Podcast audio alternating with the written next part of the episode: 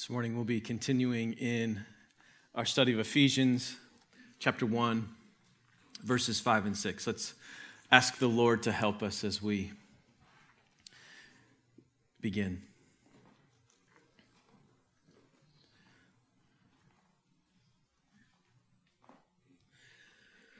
Father, these truths are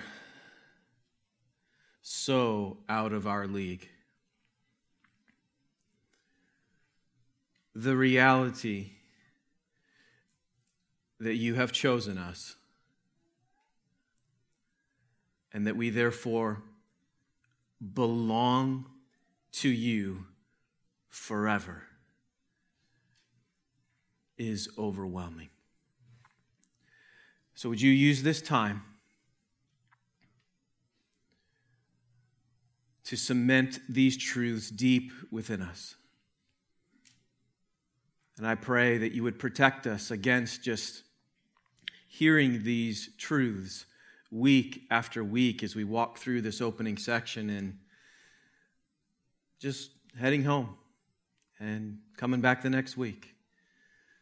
Lord, I pray that you would do a miracle in us and among us this morning. We commit our time to you, Father. Spirit, we ask you to lead us. In the name of the Son, I ask it, the Lord Jesus Christ. Amen. So imagine what this would have looked like in real time the simplicity and the beauty and the power Jesus was once teaching in a synagogue on the Sabbath, and there happened to be a woman there who had been suffering from a disabling spirit for 18 years. She was bent over and not able to fully straighten herself. The gospel writer Luke tells us that when Jesus saw her, he called her over and said to her, Woman, you are freed from your disability. And he laid his hands on her, and immediately she was made straight and she glorified God.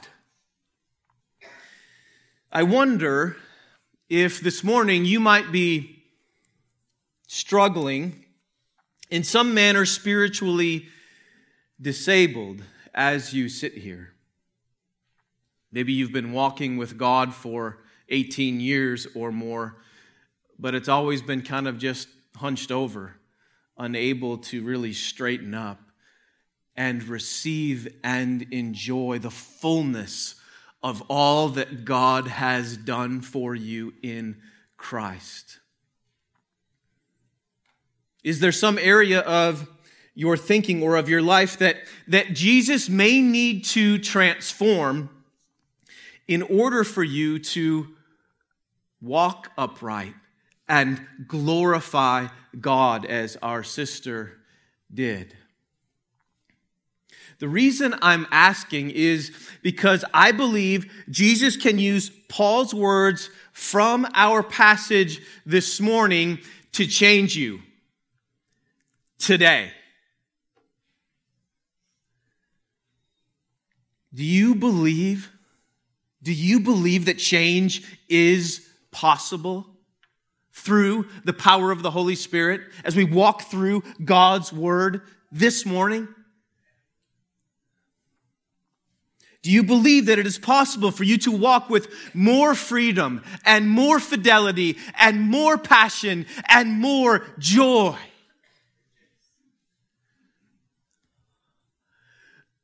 What would need to happen? What would need to be true in order for that to happen? I think the answer to that question begins, at least in part, with believing that the truth that Paul describes in today's verses is, in fact, true. And by true, I don't just mean that you think that it's theologically accurate. I mean taking the time to drive a spiritual stake into the ground and trusting that the Father Himself loves you.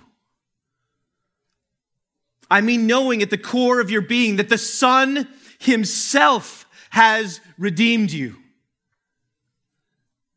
And I mean rejoicing with full throated praise that the Holy Spirit Himself ensures we will receive the full blessing of all the Father has planned and all the Son has accomplished for us to the praise of His glorious grace. The truth of today's passage possesses nothing less than life changing power. Therefore, may the eyes of our hearts be enlightened this morning, that we may know, that we may know what is the hope to which He has called us.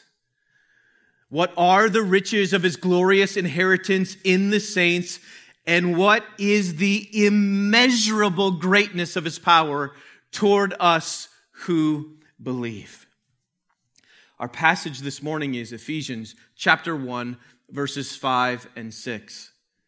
Let's read through verse 3 down to 14 so we can see where they fall in this glorious praise that Paul offers as he begins this letter. Hear the word of our glorious God. Blessed be the God and Father of our Lord Jesus Christ, who has blessed us in Christ with every spiritual blessing in the heavenly places, even as he chose us in him before the foundation of the world, that we should be holy and blameless before him. Our verses. In love, he predestined us for adoption as sons through Jesus Christ according to the purpose of his will, to the praise of his glorious grace, with which he has blessed us in the beloved.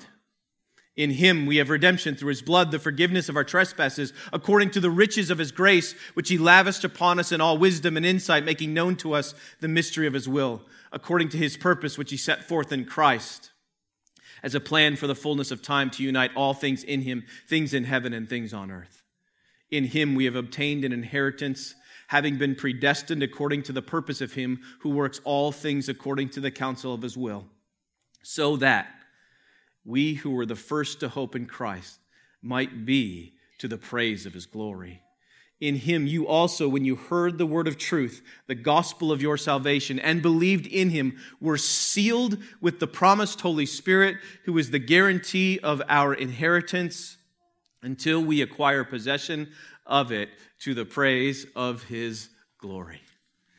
Lord, would you help us to understand and to believe, to believe deep down within us that these truths are not just true generally, but that they are true for us personally, that is, for those of us who believe in Jesus. And I ask that you would do that in his name. Amen.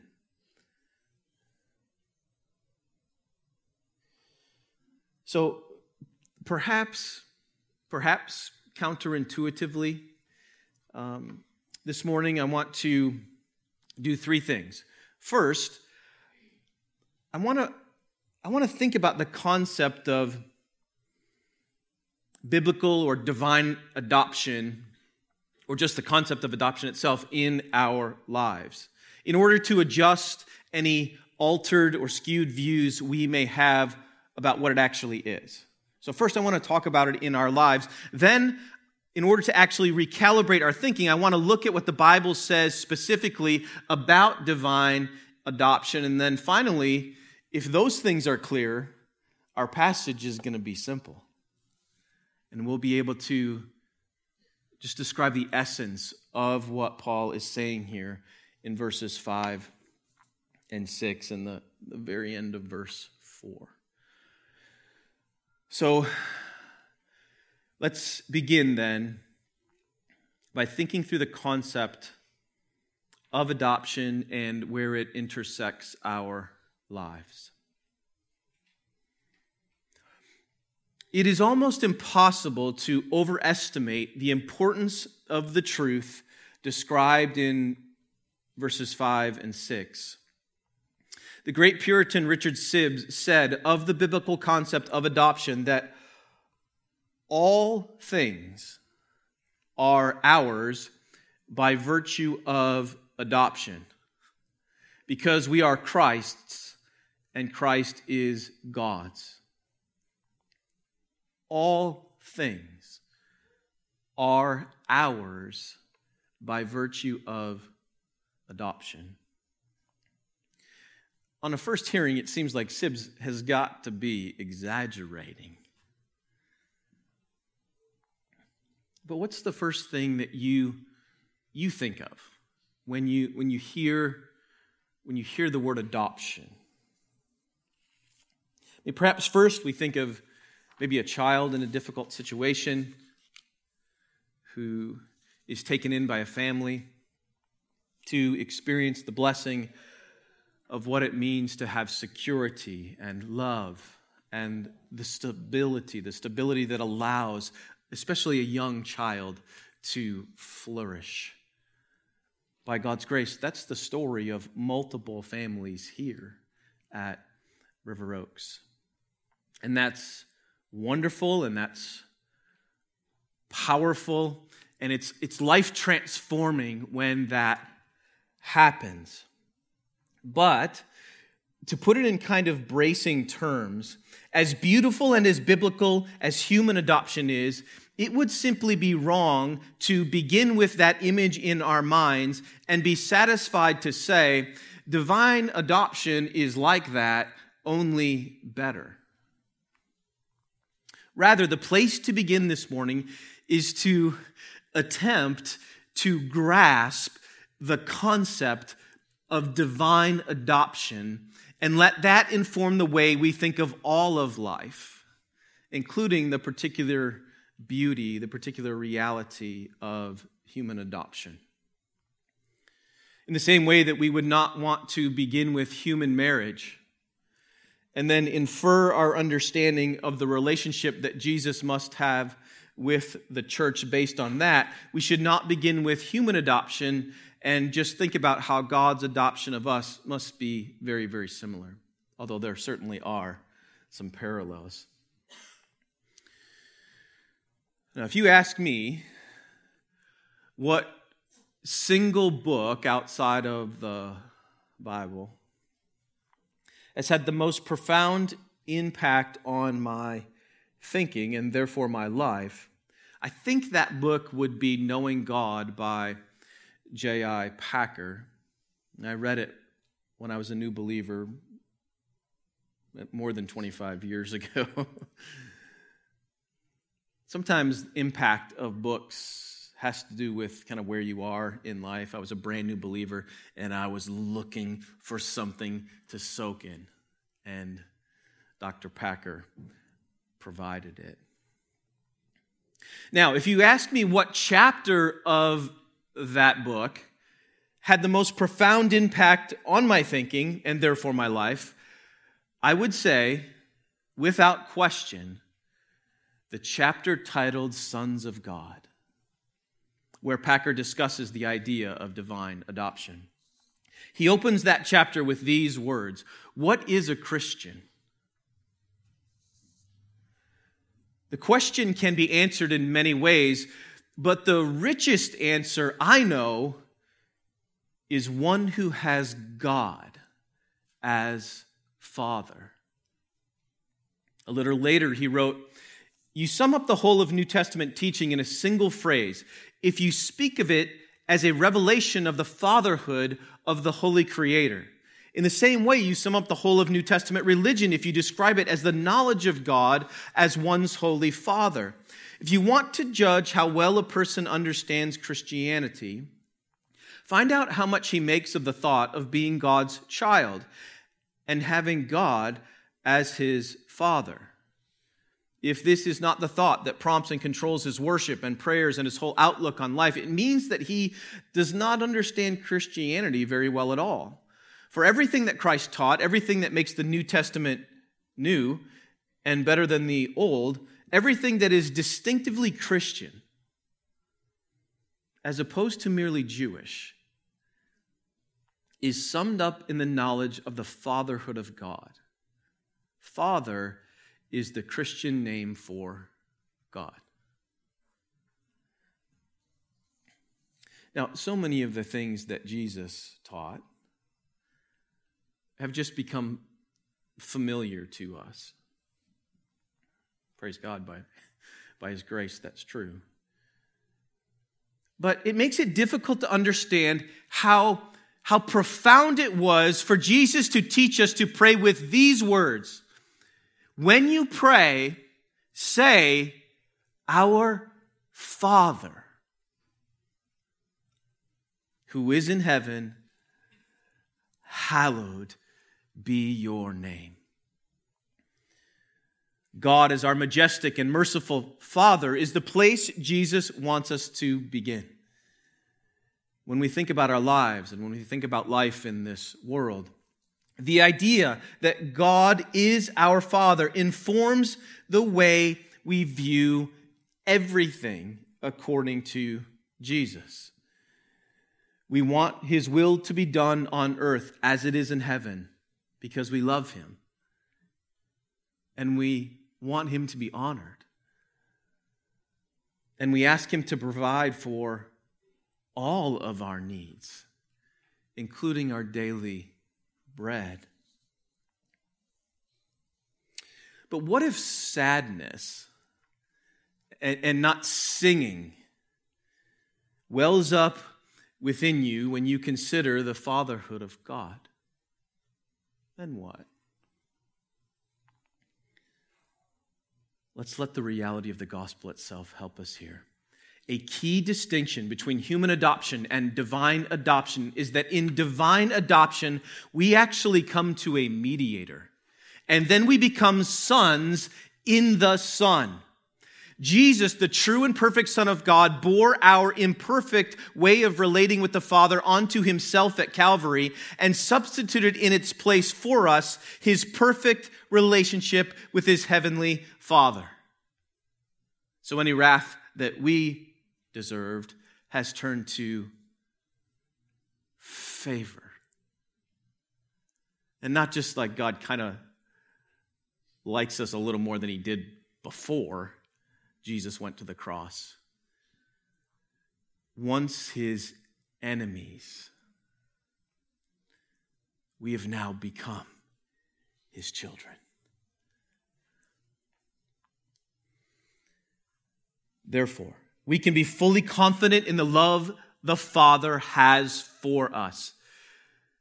So, right at this very moment, let's let the redeeming work of the Son begin to fully reframe any of the fragmented views that we have of fatherhood that might cause us to fear or cause us to just feel frustrated all of the time. The beauty of divine adoption in the Bible helps us to see the fullness of the Father's loving heart toward us. Now, as we look more specifically at divine adoption in the Bible, there are five instances where the Bible speaks specifically of our adoption. Galatians 4 5, which is kind of in the center of the passage that we read for the call to worship this morning. Uh, Romans 8:15, Romans 8:23, Romans 9:4, and then our passage from Ephesians 1. hear the call to worship again. And it is a call to worship God to the praise of his glorious grace. When the fullness of time had come, God sent forth his Son, born of woman, born under the law, to redeem those who were under the law, so that we might receive adoption. There it is as sons. And because you are sons, God has sent the Spirit of His Son into our hearts, crying, Abba, Father. So you are no longer a slave, but a son. And if a son, then an heir through God. I'm not making that up just because it sounds like it'd be awesome. The Apostle Paul wrote that in Galatians under the inspiration of the Holy Spirit. But this is the truth that I was just talking about. We have come to the Son to become a son. Our adoption is made possible by our redemption. And once we are adopted, we become an heir of God in Christ forever. Now, if you look at a list of the 100 or even the, the 25 or so richest people on the planet, you will see many people who are so called self made billionaires in this case. But one of the things that you will also see on that list is that it includes many heirs and many heiresses. Perhaps most notably, somewhat near the top, uh, all of the relatives of Sam Walton, who founded Walmart. What you won't see if you look at that list is an asterisk by their name saying their wealth, that is, the heirs and the heiresses, isn't valued at the same amount as the one who initially earned it. The inheritance of the heirs and heiresses is valued exactly, it's valued exactly the same as the one who earned it. Perhaps minus a few capital gains taxes. But the value is the same as the one who earned it, and so it is with Christ. Having been redeemed by Christ, we are adopted in Christ and now become heirs with Christ. This is the reality of the gospel, and one of the reasons many people consider adoption even over justification, the highest privilege afforded to us in the gospel. Perhaps justification is the most fundamental and primary blessing of the gospel, but adoption is its highest privilege. In Romans 8 and verse 15, there is blessed hope for those who, who struggle to call out to God as Father. Because here we learn that the ability to do so is actually a work that the Spirit does in us. The beauty and the power of the Trinity is on full display in adoption. We become adopted sons of the Father in the Son, and the Holy Spirit is the one who leads us through that whole process. For all who are led by the Spirit of God are sons of God. For you did not receive, listen carefully with me, you did not receive a spirit of slavery to fall back into fear so notice that it is not a spirit of fear that leads to slavery. Rather, it is a misunderstanding of our identity that leads to fear. But let this truth reshape your thinking. You have received the spirit of adoption as sons by whom we cry, Abba, Father. Glory to the Father, and to the Son, and to the Holy Spirit. Now, as men and as women, the biblical teaching is that we both become sons in the Son through the Spirit. Okay? This isn't some kind of weird fluidity thing, right? Okay? so far from this concept being demeaning to women, it means in the first century that both the men and the women are given the first century inheritance status of a firstborn son. Absolutely unheard of until Jesus.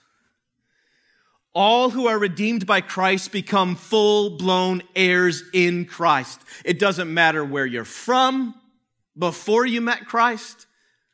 It doesn't matter what you did before you met Christ. It doesn't matter what role you had while serving Christ. It doesn't matter how long you served and loved Jesus Christ. We all receive the full inheritance in Christ. The Holy Spirit helps us to see that we are, in fact, adopted children of a perfectly loving Father, not slaves of a harsh taskmaster. So, so there is, in fact, no reason to fear. Freedom, not fear, is the reality for those who have been adopted by the most loving Father conceivable. In Romans 8 23, we see that the reality of divine adoption actually possesses an already not yet dynamic. We're looking at each instance in the New Testament so that it fills in our picture of what adoption actually is. Romans 8:23. And not only the creation, but we ourselves groan inwardly as we wait eagerly for adoption as sons, the redemption of our bodies. Now, isn't that a fascinating passage. In other words, much like the kingdom of God, which truly has come in the person of Jesus Christ, but will not be fully consummated until he returns, so too we have already been seated in the heavenly realm with Christ. Verse 3 but the full inheritance that awaits us will not be completely realized until the resurrection from the dead, because that's when we will experience the total redemption of our bodies, so we can glorify God without fear and without failing bodies. Won't that be a glorious day? As wonderful as it is to be led by the Spirit now, as we experience genuine and real fellowship with God by faith.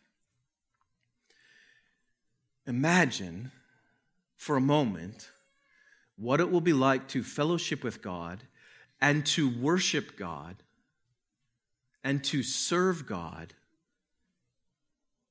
body and soul, in bodies not corrupted by the fall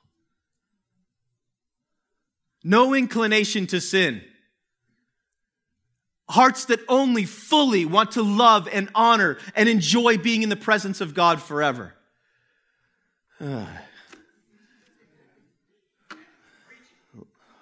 Till we get there. Let's keep going. Now, Romans 9 4 and following. It's a little bit technical, but it's really important. I'm just going to summarize this section. Paul is talking here, we've read some of it over the last few weeks, Romans 9.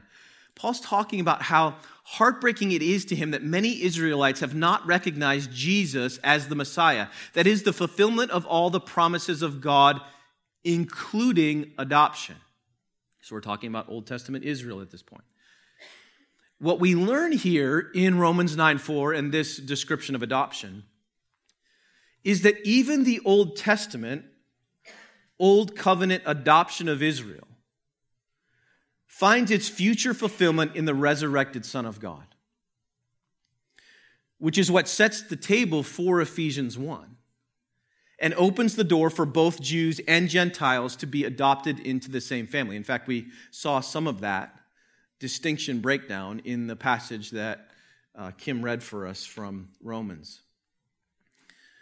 Now, all of these various aspects of adoption, I wanted to include so that we could deconstruct any false views that we had of adoption and then rebuild it, or at least recalibrate our understanding of divine adoption in a fuller way. Therefore, from the curse brought upon the earth through the first Adam, to the redemption from the curse by the true offspring of Abraham.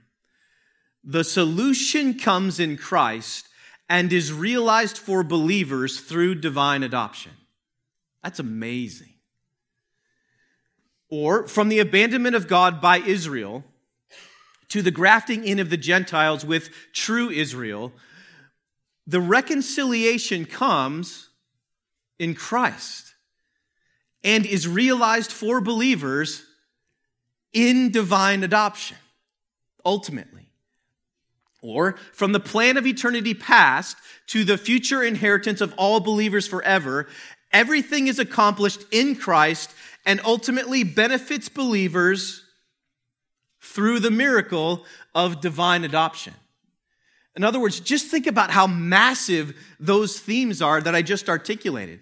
And ultimately, they find their culmination in adoption for those who put their faith in the Son. How does that fill out your view of the implications of divine adoption for us and for the world? Therefore, with all of that as background, as promised, our understanding of Ephesians 1 5 and 6 can be pretty straightforward and simple. Far more than merely a loving disposition toward us, and I don't mean to minimize that. As glorious as that truly is, that the Father has a loving disposition towards us, an argument can be made that the consummation of our adoption is the purpose for which the Father brought forth the reality of redemption through the blood of Jesus and the new covenant filling of the Holy Spirit forever. In other words, all of these truths and themes and promises are finding their apex for us ultimately in adoption.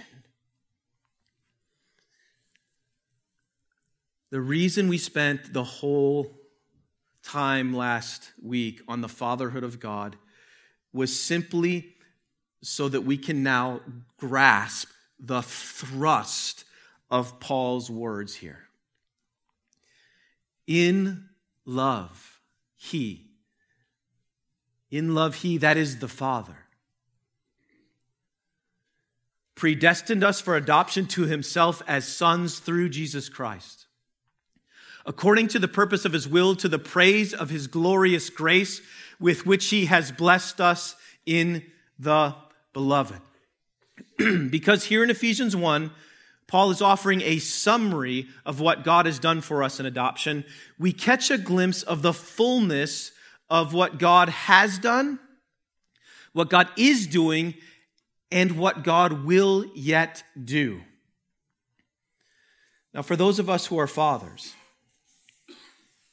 as we look at this passage and we see that in love, he predestined us for adoption. Consider when did you start loving, or when did you start lovingly planning to do good for your child or your children? Was it the day that you met them in the hospital? And you thought, boy, it would be good to love this thing. This seems like a big deal. I should probably start thinking about what that's going to look like. There is no way. you, you loved that, that child before you ever met that child face to face. In love, as imperfect fathers, as semi potent, semi niscient.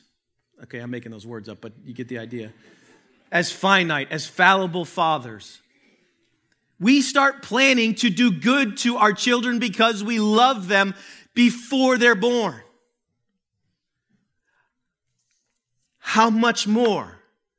Real words coming how much more our omnipotent, omniscient, infinite, infallible Father in heaven how much more has He planned to do good to those He sets His affection upon? The thrust of verses 5 and 6 is that because of his perfectly pure and relentlessly pursuing love, the Father, as simply as I can put it, planned to love us because he loves us. Before he created anything else, which means if there was only God, that means the Father and the Son and the Spirit agreed together to act according to their plan. That is the Father's plan to do good for us. And what do you know? That's how it played out.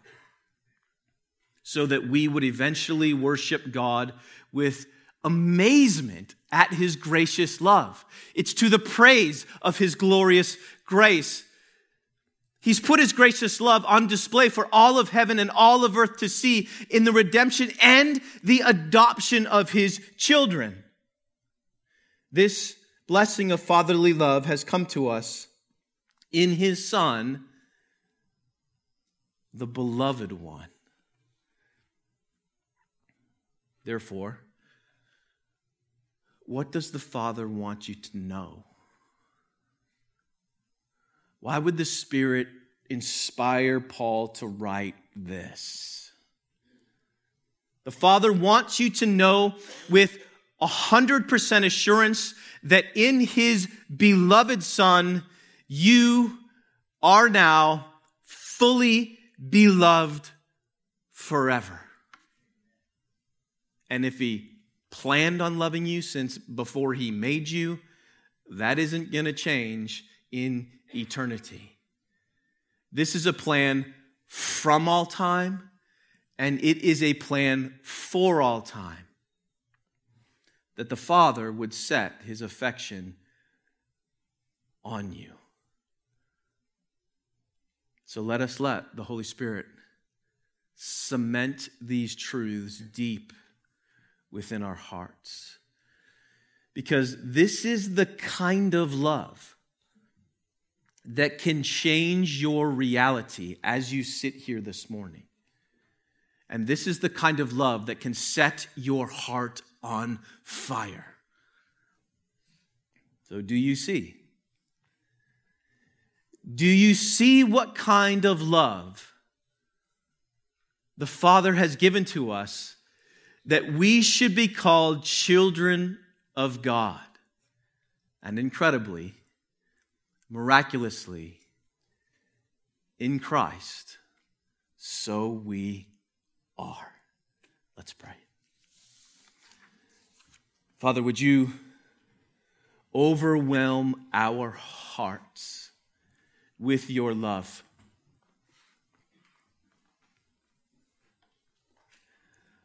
Whether our, whether our hearts are like brittle sponges right now, or whether they are beginning to be saturated with your love and are just starting to drip. Lord, I pray that the Spirit would wring them out in worship right now. Father, help us to consider the incredible reality of what you plan to do, what you are doing, and what you will do for we stand back amazed at Jesus Christ, who is our only hope, and Jesus Christ, who is our living hope. His name we praise, and it's in His name we pray. Amen.